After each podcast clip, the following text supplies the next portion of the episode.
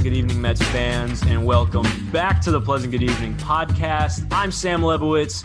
He's Jack Hendon, and in just a few minutes, we will bring on our guest for today, who we are very, very excited about. If you've read the title of the episode, you probably have a good idea who it is. It's uh, it's current Mets pitcher Trevor Trevor Hildenberger. Excuse me, uh, Trevor Hildenberger will join us in just a few minutes, and we are very excited to talk to Trevor uh, and get his uh, his feelings on the on the current Mets team and, and spring training and, and what what his experience with the Mets has been like. But before we do, we got some some stuff to talk about. So Jack, how are you doing on this absolutely gorgeous Sunday afternoon? I'm doing good. I'm doing okay. Um, the work is starting to get difficult, you know, being a college student, but we're just gonna have to figure it out. How you doing? I'm doing good. I got my first dose of the COVID vaccine today the the weather is is fantastic. Uh, Syracuse. By the time you guys listen to this at home, I'll you, you'll know if Syracuse made it to the Sweet 16 or not in the NCAA tournament. However, uh, for our purposes, they have tip off in about an hour and 20 minutes against the number three seed West Virginia in the round of 32. So I'm nervous for that one, but hoping to get, keep the, the good good tides rolling uh, for Syracuse men's basketball. Uh, but you know what else is going on today? Mets played a game today. Nobody saw it because it was Jacob DeGrom versus Max Scherzer. So, you know, who the hell would want to see that on TV? Who, who the hell would want to televise that? Uh, as of right now, not me.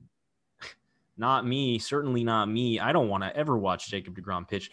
Uh, as of uh, nine minutes ago, the Mets were up 6 2 in the ninth inning. So that could end at any moment.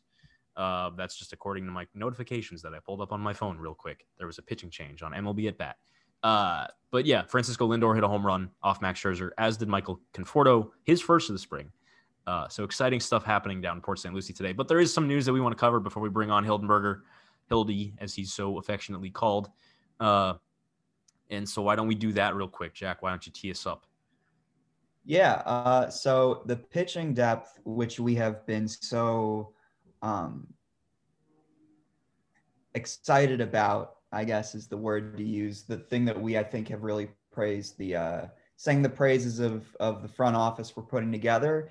Uh, it's getting tested very early. Uh, Carlos Carrasco, uh, after undergoing an MRI, found that he's torn his hamstring. I believe it's a grade one tear. Uh, so he's probably going to be out until about Memorial Day. Uh, so the number two starter is already down the hierarchy of the Mets rotation behind Jacob DeGrom changes as a result. Taijuan Walker uh, becomes the number three. Marcus Stroman becomes the number two. And all of a sudden, I think that back of the rotation is now not so much a one man uh, scrap. It's three pitchers fighting for two spots. Uh, those three pitchers being David Peterson, uh, Jordan Yamamoto, and Joey Lucchesi.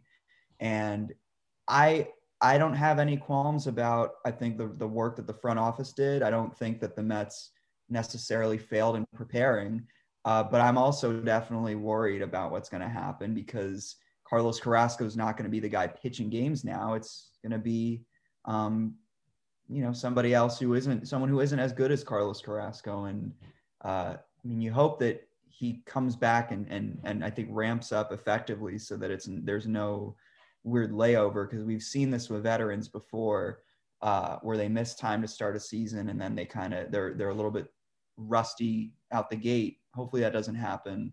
Um, but the pitching staff, I think, has always kind of been like the thing that's going to determine how far this team goes because we know what the offense is capable of. But right about now, it's it's it's definitely a little bit more tenuous than it was before.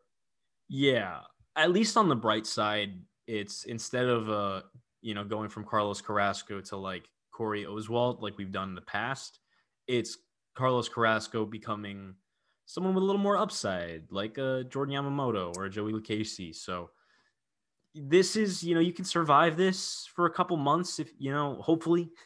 Uh, it does seem, based on what Rojas is, is saying, it seems David Peterson's got a spot locked up. Uh, which should he is another conversation because he hasn't had a great spring think he's only got one strikeout across the seven or so innings he's thrown. Uh, so I, I you know, that's maybe that maybe he's showing stuff in bullpens that the Mets are blown away by. But I'm pretty sure Rojas said in a press conference the other day that David Peterson's got a spot.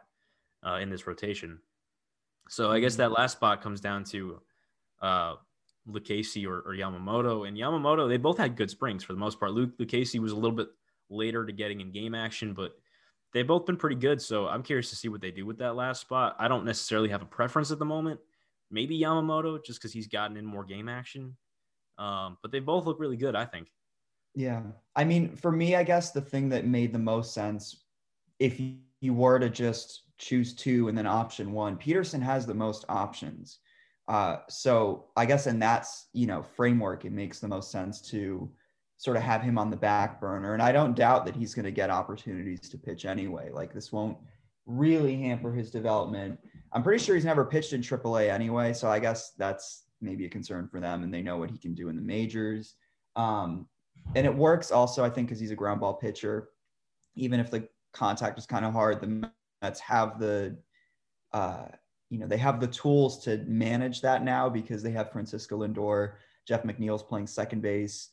You'll just have to make do with JD at third. Guillorme at third is a is a is a gift anyway. Um, I think for me, the thing that was kind of a bummer about it was I had this vision. I mean, the other thing too, just before I get into that vision, it's that um, you know, Taijuan Walker and Marcus Stroman are not necessarily like locks in their own sense. And that's not to say they're not good, because obviously they have a lot of talent. And obviously Marcus Stroman's had a good spring, as has Walker to an extent. But you know, Walker hasn't pitched in more than I think 25 games in a season since like 2017, and Stroman didn't pitch at all last year. These are things that I think the Mets were wise, I think, not to be too overly concerned about, but also like Carrasco getting hurt is a lot more damaging to, I think, the innings aspect of this than uh, Walker getting hurt, for instance, because Walker can still get hurt. Uh, he, his velo can still suffer. Like he's he's a little bit more of a, a work in progress, and I think uh, we're willing to admit. So that's kind of uh, that's a little bit concerning, but also like the depth is fine; they can manage it. I don't know.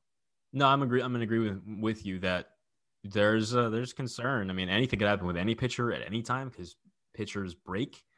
Uh, but yeah, this this could be a situation in which all three of those guys, Peterson, Lucchesi, uh, Yamamoto, all wind up in the rotation sooner rather than later, which is not the situation we want. But you know, there's also Jared Eickhoff behind them, and then there is Corey Oswalt, and there's some there's a couple more arms back there who can kind of take that uh, next up kind of role that you know next man up role if the first three guys have to you know find their way in the major league rotation. So who knows what happens. This rotation just you know you hope that this team can stay afloat and compete at a, an above 500 level before memorial day before like june hits and hopefully you're getting carrasco and then syndergaard back in short order because that would be a huge boost to this team. Uh, mm-hmm. And hopefully by that time you have a, a, a, the best problem that you could ever have on your hands, in which uh, you have to send down a guy or demote a guy who's pitching really well. You know, you don't want the mm-hmm. demotion to be an easy decision. So hopefully one of these guys or multiple of these guys that have to step up in the wake of Carrasco's injury do step up. Uh, mm-hmm. elsewhere in kind of injury news, we got hit with this today on Sunday. A couple of Mets bullpen guys are dealing with some things. Uh, Drew Smith, who's had a, a really nice spring, is dealing with some some shoulder uh, uh, soreness, stiffness, soreness. I think. Yeah. Which is a little concerning, but you know I'm right there with you, Drew. You know my arm's a little starting to get a little sore from the COVID vaccine today, man. So I'm I'm right with you. Hopefully that you recover uh, just as soon as I will from this. And uh, Arodys Vizcaino, who's been intriguing. I don't want to say he's been good. He's been intriguing. Uh, has also is also dealing with uh, some elbow soreness. Um, so, you know, also keeping an eye on the bullpen depth and, and where that's going with these two guys who are more on the depth side. I think Drew Smith was probably going to make the, the pen uh, before yeah. this this injury. Um, who knows? But just uh, you know, keeping in mind with our conversations today that we're going to be having with Trevor about bullpens, uh, you know, maybe maybe more of an open shot for him uh, at this bullpen as some of these guys are, are a little banged up. Mm-hmm. Yeah. I think one thing, and this was going back to like my vision earlier because um, I know the Mets had talked a little bit about making Joey Lucchesi into like a makeshift long relief guy. That kind of takes a hit now that everyone's a little bit in higher demand to be a starter now. Um, and that's kind of unfortunate because I think that if you had been able to get like a five inning start out of Jordan Yamamoto and then like two or three relief innings from Joey Lucchesi, that little like tandem operation could have worked really well. And that kind of, you know, there's now a crimp in that, which is sort of a bummer. Um, but as far as the the state of the bullpen right now, I mean, assuming they go with the five man bench, uh, you're gonna probably have I think eight or nine spots left over, right? I mean, I'm just doing the math now. It's eight, five. So that's um, that's yeah. So there are eight bullpen spots, and obviously the first four or five, it's going to be Diaz, it's going to be Trevor May. Uh, Miguel Castro has looked really good. I've been really impressed with him. Still has um, not allowed a hit this spring. Stonks up on Miguel Castro. Stonks are up. Robert Gsellman's looked okay. Aaron Loup will be there. I think they'll probably keep Jeurys Familia. What happens to Dellin Betances isn't so clear. I mean, those last like two spots behind those six, it's kind of anyone's game now, especially now that Drew Smith, who I think was the front runner, is down. Tarpley's look good, and another guy who's looked good, who technically, if you want to get technical, can't make the team because he got optioned to minor league camp or reassigned to minor league camp. In my opinion, way too early in spring training. After just two outings, uh, is the guy that we're going to talk to today. So that would probably be a good time to bring on Trevor Hildenberger, I think, right? Let's intro him a little bit. Yeah. So for those who don't know about Trevor Hildenberger, Hildy, uh, he's very active and engaging Twitter follow. Definitely give him a follow. What's his? Goddamn, I got to get his handle. It's just it's T underscore. at T underscore Hildy. Yeah. At T underscore Hildy uh, on Twitter. Definitely give him a follow, but also just keep an eye out because if the Mets know what's good for them, he's probably going to get some reps this year at the big league level because he's looked really good this spring. Uh, he's thrown two in a third innings. He's gotten seven outs, all by strikeout. So that means he's averaging 27 strikeouts per nine innings.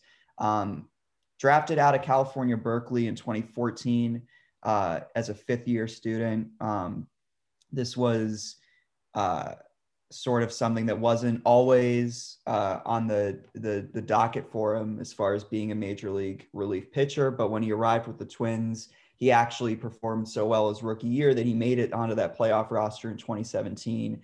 Had an ERA below uh, two, below three. It was a 3.21 ERA, which is pretty good. Uh, the stuff has looked good so far. I mean, he doesn't throw that hard, but he has a good little sinker changeup. Uh, combo that that throws hitters off balance. He's been working on his slider a lot. Uh, injuries have kind of uh, put him at odds the past few years. Um, he was non-tendered by the Minnesota Twins in 2019, signed on with the Red Sox, but didn't get a chance to pitch at their alternate site in 2020. So it's been a little bit of an odyssey for him, but we're really hoping we get to see more of him this year. Uh, and we're really hoping his return to the majors comes in a, in a Met uniform because there couldn't be a better guy for this to uh, uh, happen to. So without further ado, um, Trevor Hildenberger. Hey guys, thanks for having me on. Thank you so much for coming on, Trevor. We're like really stoked to have you.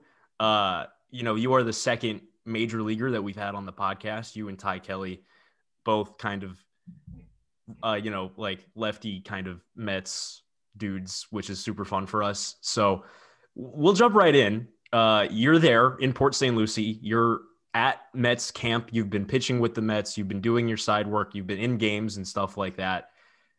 First, first year with the Mets. First new organization that you've been with in a couple years. What's the vibe like at camp? I know for us as fans, it's super exciting to watch all these new guys. You are one of the new guys. What is the vibe like? Uh, it's been great. Yeah, we've been down here for a little over a month now. I think um, coming off this offseason, there was a ton of excitement around this team just because of new ownership. And, uh, you know, you get a guy like Francisco Lindor and Carlos Carrasco, and you sign some free agents, Trevor May, uh, James McCann. Um, so this team looks looks really good on paper, and so far we've looked really good in camp. So it, uh, it's been fun to be a part of. Right, right, and uh, but for you personally, you know, it it seems like you guys are having a lot of fun and it's been fun for us to watch. Are you are you guys having as much fun as it looks like you're having? Because it looks like this is a really cohesive unit that gels well. I, I think so. I'm having fun. I think um, COVID protocols make it uh, a little bit different than other spring trainings I've had, and in terms of like getting to know guys, you know, you're not supposed to eat together in like big groups. You're not supposed to hang out in the clubhouse for too long. Um, you kind of have separate pods and work groups and stuff, so you you get to know those guys real well, but not everybody in the organization. But um, so far, I've I've had a blast. Um, you know, you get your work in in the morning, and I'm usually back at the hotel by two or three o'clock. Mm-hmm. Cool. Yeah. Is there a, is there anything about the organization that you've sort of come into that has impressed you the most or uh, grown on you in a way that maybe hasn't with other organizations? Uh, so far, like the communication has been really clear and often. I think like their expectations for you, um, feedback after every outing or every you know bullpen live BP something like that, and just like you know, this is what we think you can improve on. This is what we think you do well. You know, attack those weaknesses and and and stick with your strengths. And you know, this is we're excited to watch you compete, but this is what you, we want you to work on. So uh, that's been good to hear and good feedback to have because not all organizations do that. Right. So why the Mets? What was the draw to this organization? And you know, uh, there's some guys that came into this organization that you know. Uh, Trevor May signed shortly before you. He's a former teammate of yours. Jeremy Hefner is the pitching coach here. He's someone who who you were with in the Twins organization. Uh, did that you know play a, those two guys? Did that play a, an impact on your decision to sign here? Were there other offers? You know why the Mets? Yeah, sure. Those two guys definitely. You know, having familiarity, especially with a pitching coach, is is awesome. And someone like Hefner, who I worked with in Minnesota for a couple years, and he was my bullpen coach in 2019. Is it's great to have a relationship um, before coming into camp, uh, but there weren't a ton of other offers. You know, when the Mets offered me a contract in November or December, I was I was amped. You know, to keep my career going. I'm 30. Uh, I didn't play last year um, with COVID, and so I was just really excited to get an opportunity to, to show them that I'm healthy and um, can still pitch at the major league level. Right. Yeah, for sure. Um, I mean that that for us too. I think that was really exciting because the Mets haven't really, I think, invested in like the sidearm sphere of pitchers in in, in quite a while. And I know just um, from watching you a little bit in Minnesota, like the sinker changeup stuff is really intriguing. The sliders looked really good in the spring too. I don't mean to, um, you know, gas you up while you're on the on the pod with us, but I mean, what in particular this spring? I mean, what have you been working on? You think, uh, or even during the off season, is there anything that you're really focusing on, uh, especially so that you can make it back to the show? I mean, we would love to see you in in the orange and blue at some point this year. Uh, you know, what's the what's what's been the main focus for you? So over the past, let's see, since 2019, I was working on it last spring training when I was with the Red Sox and all what seemed like the longest offseason of all time in 2020 uh, was tightening up my slider. You know, Sergio Romo was there in 2019 with the Twins, and and I learned a slider grip from him.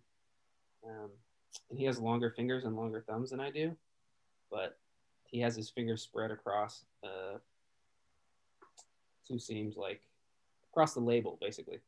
Uh, and he spins his slider he has a few different ones, uh, a little bit slower, a little harder, um, a little bigger, and so tinkering with that took me a long time, but I feel like um, it's tightened up a bit since the last time I was in the big leagues. I feel pretty confident throwing in for a strike, um, repeatability, consistency, and then when I got into camp, um, I've been working with a pitching coach with the Mets. His name is Mike Cather. I call him Cat, who also went to Cal a little bit before me, but um, he was a sidearm in the big leagues with the Braves. So we've been working together on getting my sinker to have a little bit more depth straight down and not just um, horizontal movement like running into right-handers and away from left-handers. So having that that depth on a sinker and tightening up that slider probably been the two biggest things that I've been working on. I feel like my changeup um, if I can keep it where it's been the last few years, um, it's in a good place. But yeah, so could change it. Sure. So one thing I want to ask about, uh, because this has kind of been a seemingly a point of emphasis for the Mets this offseason as they've transitioned to the new ownership group and kind of bringing in new coaches and all that stuff, is the analytical side of baseball, which is you know in our research with uh, you know about you, we we found out that you're you're a guy who likes that kind of stuff, Rapsodo stuff like that. Uh, has that really kind of made an impact on on your spring so far? Has there has it been kind of obvious that the Mets are really trying to incorporate this new tech? because you know you weren't with the, the organization previous to this year, but this the Mets were a little behind the curve on this this Rapsodo pitch tracking, pitch tech stuff. So you know, as fans yeah. who are, yeah, I was just gonna say, as fans Absolutely. who are are more like keyed in on this stuff, it's exciting for us now that they have it. Uh, but you are actually using it. So what is it, you know, been like for you using this stuff? Yeah, they've been. Uh, I don't want to say stressing or emphasizing, but definitely utilizing um, TrackMan and Edgertronic slow motion cameras um, in every bullpen session. And then the TrackMan is obviously in the stadium for every outing that you have uh, in a game, but also on the backfields in live BP. So you can have that that those measurables that you can look at and say, "Oh, I didn't feel as good today and my slider was doing this, like say release height or release uh, distance extension, something like that. If you know that your extension was a little bit shorter that day, maybe your mechanics were a little bit off, and then you have to look at the video and tinker with why wasn't my extension as good, which made my slider pop up, which made it up in the zone and hang. And that's, you know, if you didn't get feedback from the hitters in that, you can get that from the measurables like you're talking about with either Rapsodo or TrackMan. Um, Edgertronic slow motion cameras showed me that I was cutting under the ball, like on the side, I was cutting under it and kind of throwing the ball uphill. Um, so I've tried to make that adjustment to get on top of it a little bit more. But yeah, it's definitely a tool that the Mets are using to get guys um, to make adjustments and be better. So it's been fun. Yeah. Yeah. Um, Trevor, you've talked at length uh, on other pods about how you came to be a sidearm pitcher. I know you've this is something that uh, you know you've probably had to answer a lot of times, uh, but for the people who haven't been as fortunate to have uh, gotten to know you to this point, particularly uh, the Met fans, can you tell people just a little, just a little bit about the story behind that? Because it's it's a pretty funny one. Sure. Yeah, I uh, I was a junior at Cal. Uh, I hadn't pitched much in my first three years. I think maybe 12 innings combined and I was waiting to throw like a midweek bullpen, and the guy ahead of me had the wrong practice jersey on because he had lost all of his. And so my coach said, you know, why are you wearing number 37? That's one, that's not your number. Two, I picture a big corner power hitting outfielder. Uh, and this is like a skinny lefty. And I said, oh, that's interesting that you have like certain perceptions of numbers. You know, what do you see when you see 26, which was my jersey number? uh, and Mike Neu that he was a pitching coach at the time, and now he's the head coach at Cal. Uh, said, you know, there was a side sidearmer from UCLA. Um, he was number 26, and you know, actually, there was another one from Washington. He was 26 too. Have you uh, ever thrown a bullpen that way? And I said, no. He's like, all right, step up, like do it right now, see how it feels. Uh, so I did, and I was like around the strike zone, felt comfortable, didn't hurt nothing.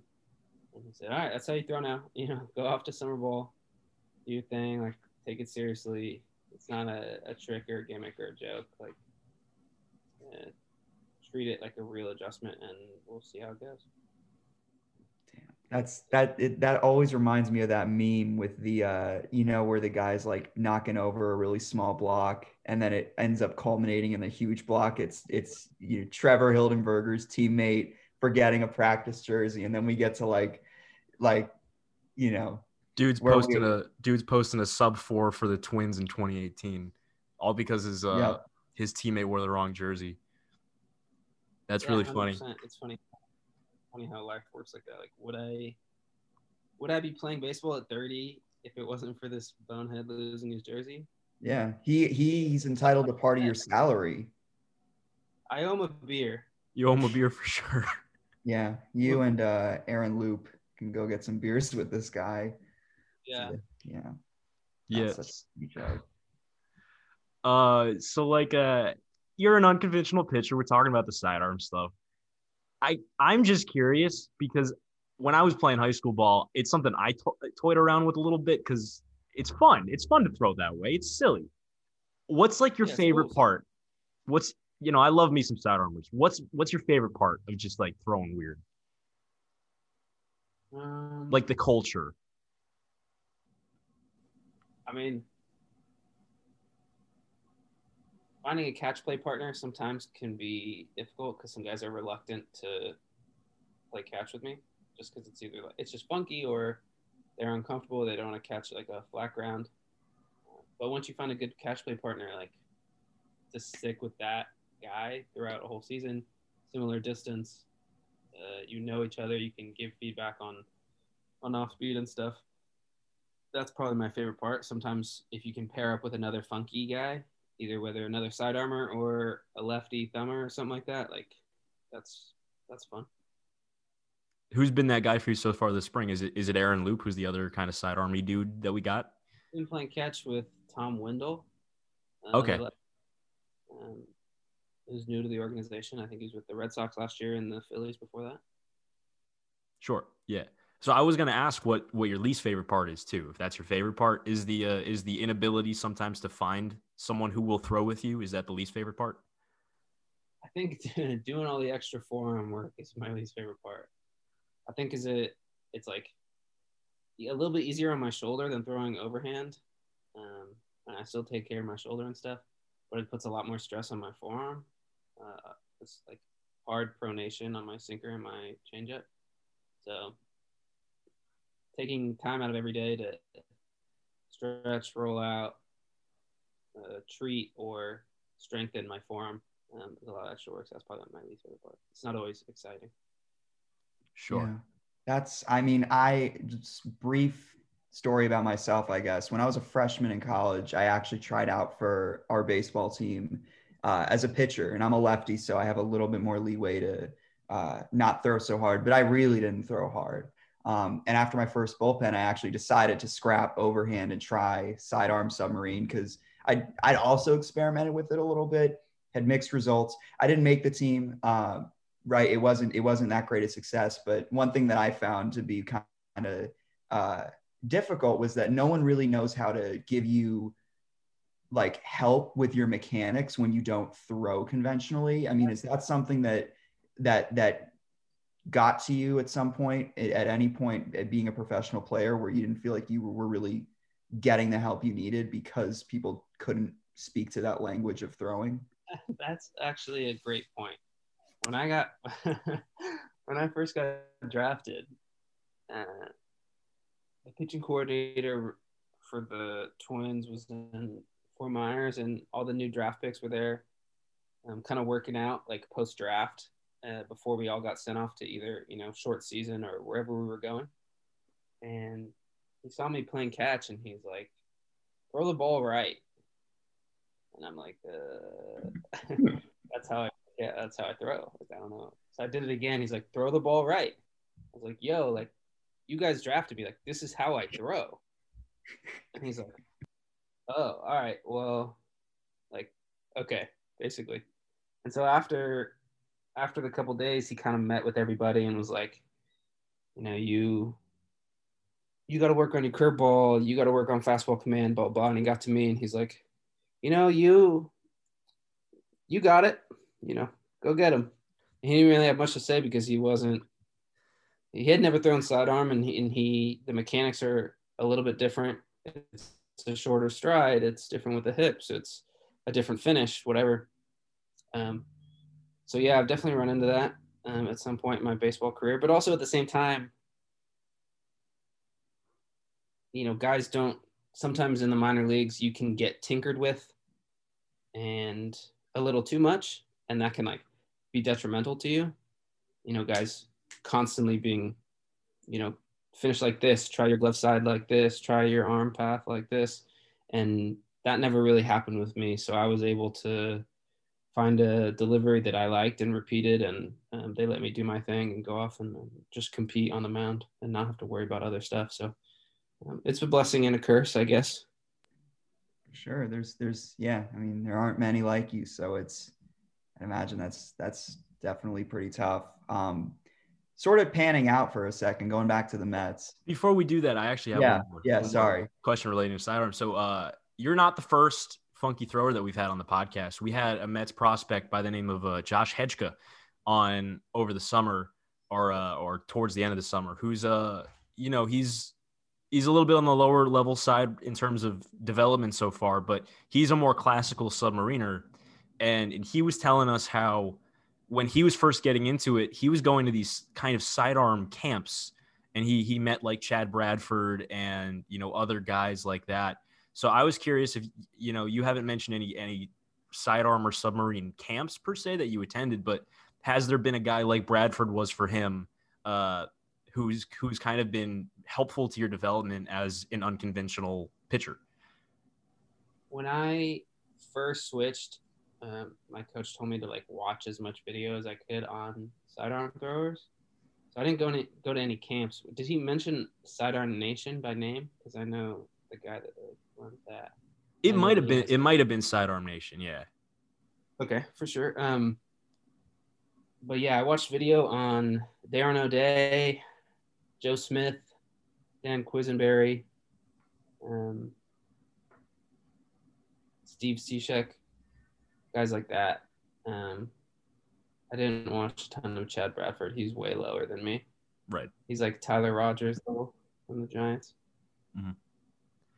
Has there been a guy that you've had you kind of a, a personal relationship with who's kind of helped you, uh, taken you under your wing at all, or, or anything like that? Or a guy that you just talked sidearm to? pitcher, uh-uh. Really Mm, no, not really. interesting. So you're kind of just doing it based all on uh, on video and, and finding out what works for you through work. Yeah, trial, trial and error, baby.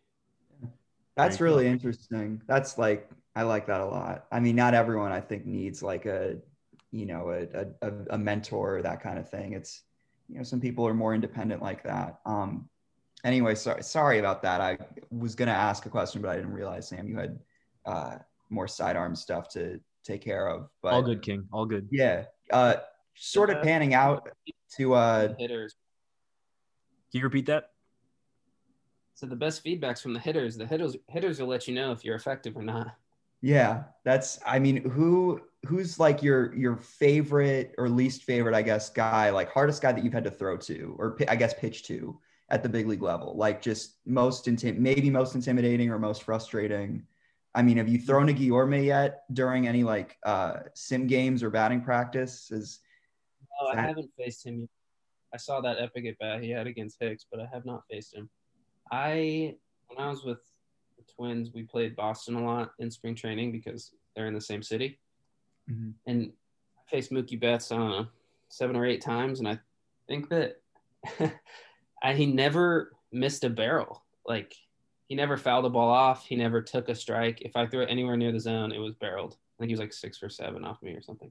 Also, uh, didn't enjoy facing Lindor, and thank God I don't have to do that anymore. yeah, he homered today off uh off Scherzer. He's really starting to, I think, come into his own. I mean, he's never not in his own, but He he started numbers. he started 0 for 7 this spring. He's 10 for his last 25 with I think three homers. So Good. they should pay him probably, right, Trevor? Uh, Pay the man. Pay the Yeah. man. for sure. You heard it here first. Um Yeah. So What- let's let, let's yeah. pivot. Let's pivot from from the you know sidearm conversation to like Mets spring training this year. Uh, Jack, I know I, you had questions. I'll let you start.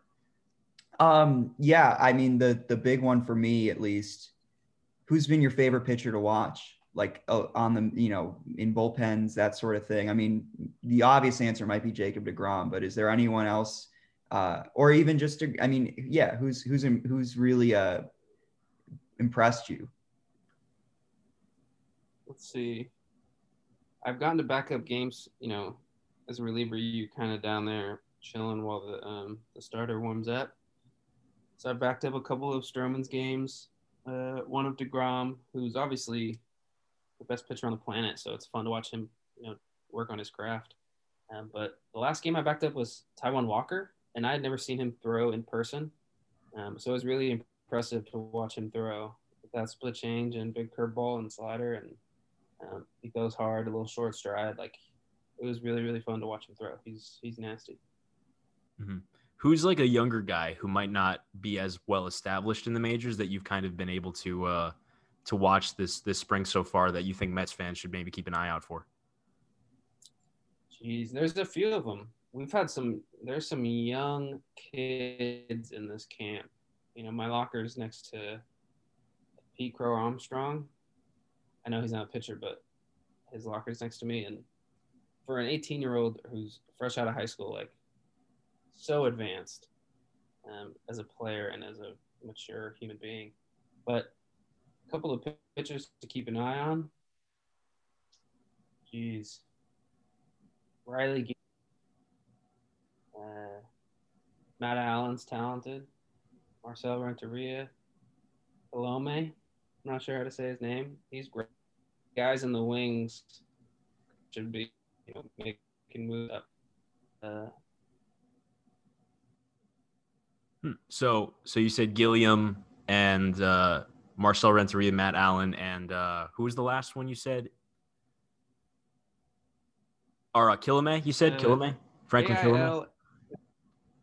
Yeah. Yeah, Franklin Kilome. He's gross. Yeah, he came up last year and had had some nice like long relief outings. Yeah, he's good. He's somebody who could throw multiple innings. I don't know if he's a starter um, or a reliever, but he's.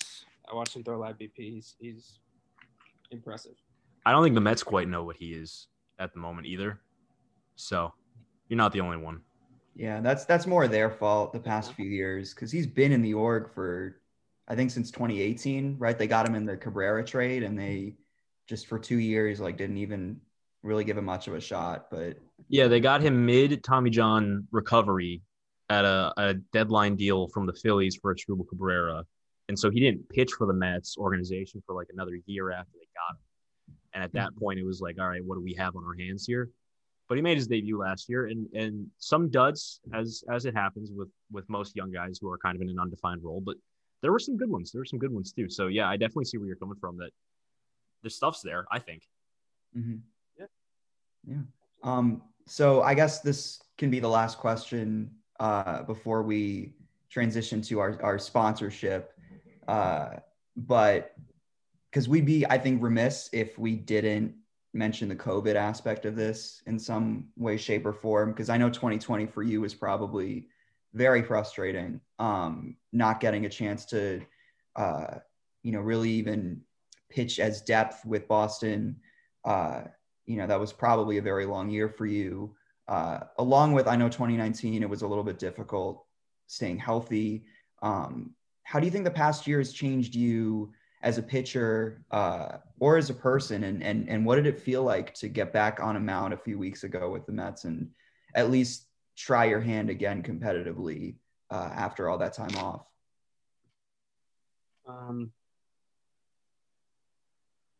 I would say the last year's been pretty influential. I, my wife and I had our first daughter born in August, so you know that's a big life moment. Um, COVID, I think, changes everybody's perspective on. Uh, I don't know if you want to say life, but uh, at the time, you know, no one's ever gonna forget. I don't think anybody enjoyed it. Uh, it's been a miserable what, thirteen months now. Yeah, give or take. It's been pretty. It's been pretty tough. Last last summer's was was wild with COVID. Um, my daughter being born, the fires in California. Um, you know, racial equality, um, the protests that happened all summer, um, the election, too much to encompass in this podcast.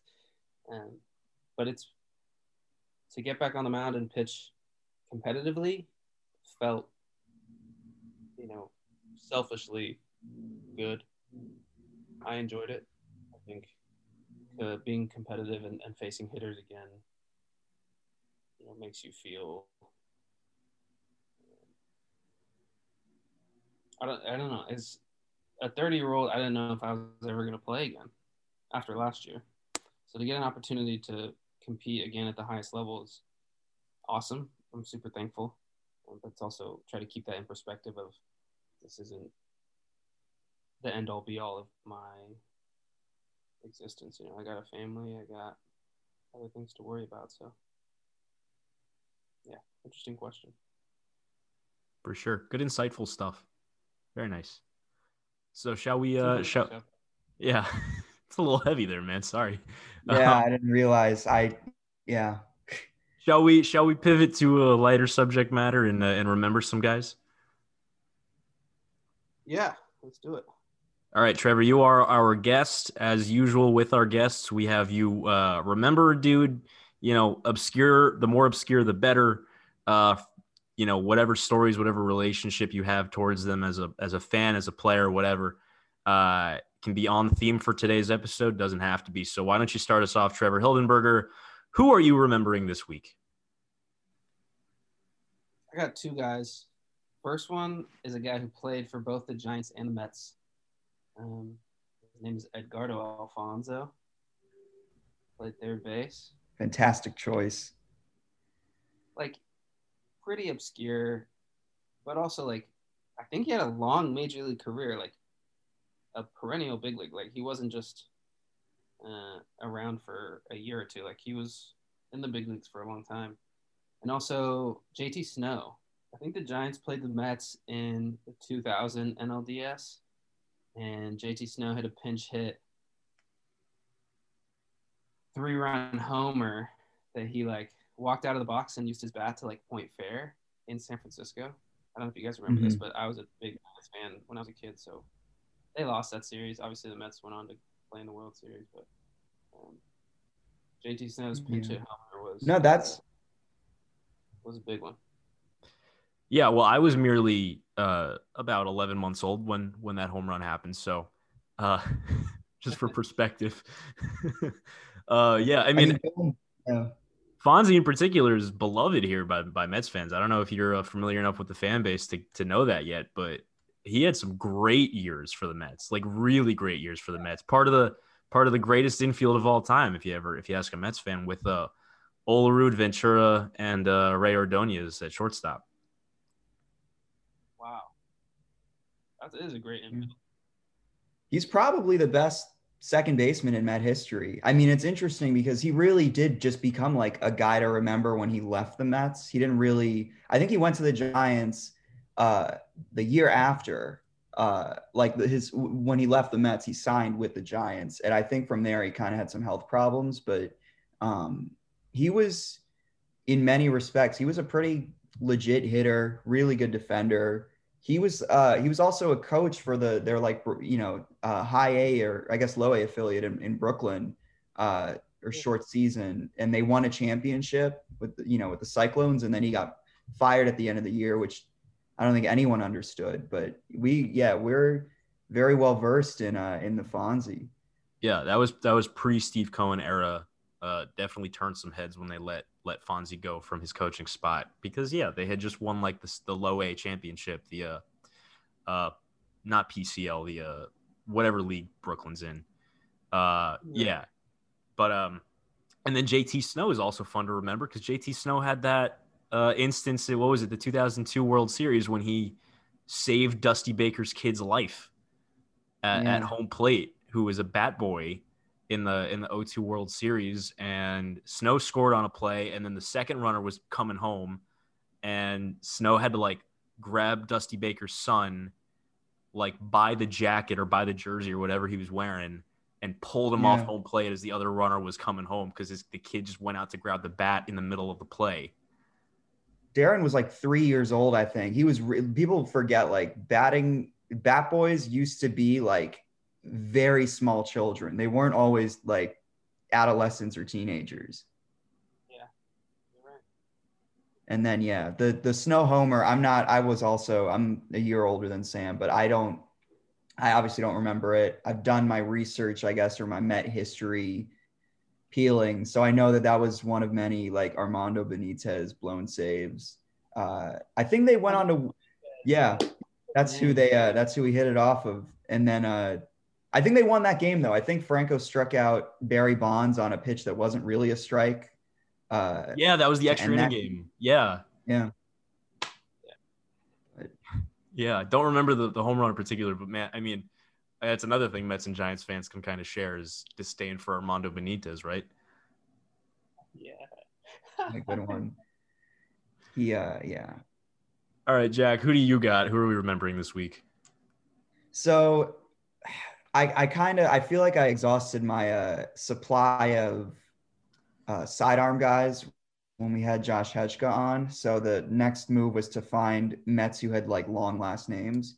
Um, and I ultimately landed on someone who's kind of recent, who I definitely didn't remember at the time, but now have a pretty good memory of, and that was um, Jack Reinheimer, who played for the Mets in 2018, I think. He was one of those guys who like was a middle infielder, but they didn't really have a position for him. I mean, he didn't really he wasn't somebody that I think they intended to give everyday playing time to. He was like a pinch runner. season, but Yeah. yeah, He's something like that. Uh he's having like a low key kind of good spring for the the Mariners right now. Actually, he's hit a couple of home runs. Yeah. The. Mariners kind of take all the like Met depth guys and turn them into good players. They're doing this with like Flexen now, and I know they have Paul Sewald and you know Island Jared of- not really depth, but I guess that's working. Island of Misfit Mets out in Seattle, I guess you can call it. All right, Reinheimer's Who a you good got, call. Sam? Who do I got? I, I, you know what? I, I already remembered a couple of side armors, submariner dudes from our, our Hejka episode, and then I, I think I remember. So I remembered with Hejka. Uh, I think I remembered Greg Burke, and then I think Yeah. later on I remembered, uh, Ben Rowen, who was also a submariner. So I was looking for other dudes in Mets history, and I didn't want to go to like the the real easy one, but I think I'm going to go to the easy one. Who, in my mind, is easy. He's still a guy to remember. It's Sean Green, the lesser Sean Green, who uh who pitched for the Mets in 09 and 2010. He came over in that three-team trade with the Mariners and Indians prior to the 09 season, the JJ Putz trade. Uh, and he was kind of a low, you know, not a, a not necessarily a sidearm or not necessarily a straight submariner dude. He was kind of in your in your ballpark zone, uh, Hildy. Uh, but I am remembering Sean Green, who was not all that good for the Mets, but he also didn't entirely suck. He was a dude who sat, you know, in the high threes, mid fours, ERA wise. All right. Also now remembering uh Armando Benitez moments where uh he like came back as a giant to Shea Stadium. And of course they were like they were merciless, like they booed him and everything, even though he's objectively probably the one of the best Met closers of all time. Like and he I just remember that game. I this was like 2007, I think. He balked a bunch of times, and then Carlos Delgado just took him to like the the upper echelon of that Budweiser sign in right field to win the game. Like just the the I I, I kind of feel bad for him because like all that good work gets erased. It's kind of a thankless job, but I mean, yeah, Benitez was. I'm sure Trevor, you have more memories of him than uh than both of us combined. I'm sure it wasn't so great either when he was Not a lot of good giant. Yeah, I remember him blowing blowing a few games, and didn't he have six fingers on his glove hand?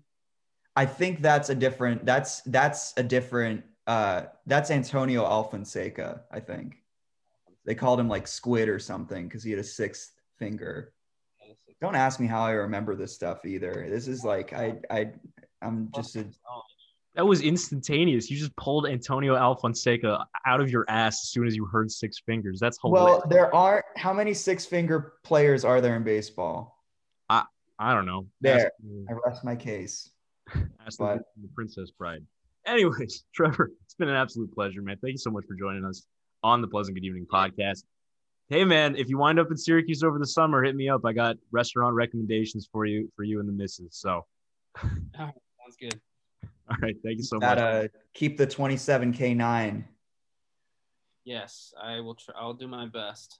Let's do it. All right. Hopefully I didn't jinx it. Anyway, Keep it above 10. I feel like, you know, if you can. What's that? Keep it above 10 if you can. Yeah. shouldn't be too hard Yeah. for you. All right. Yeah. For uh, Trevor, really appreciate it, man. Thank you. yeah. Thanks for being on. It was fun, guys. Thank you. Yeah. All right. For Trevor Hildenberger and my co host, Jack Hendon, this has been another episode of the Pleasant Good Evening podcast. The Mets fans, have a pleasant good evening.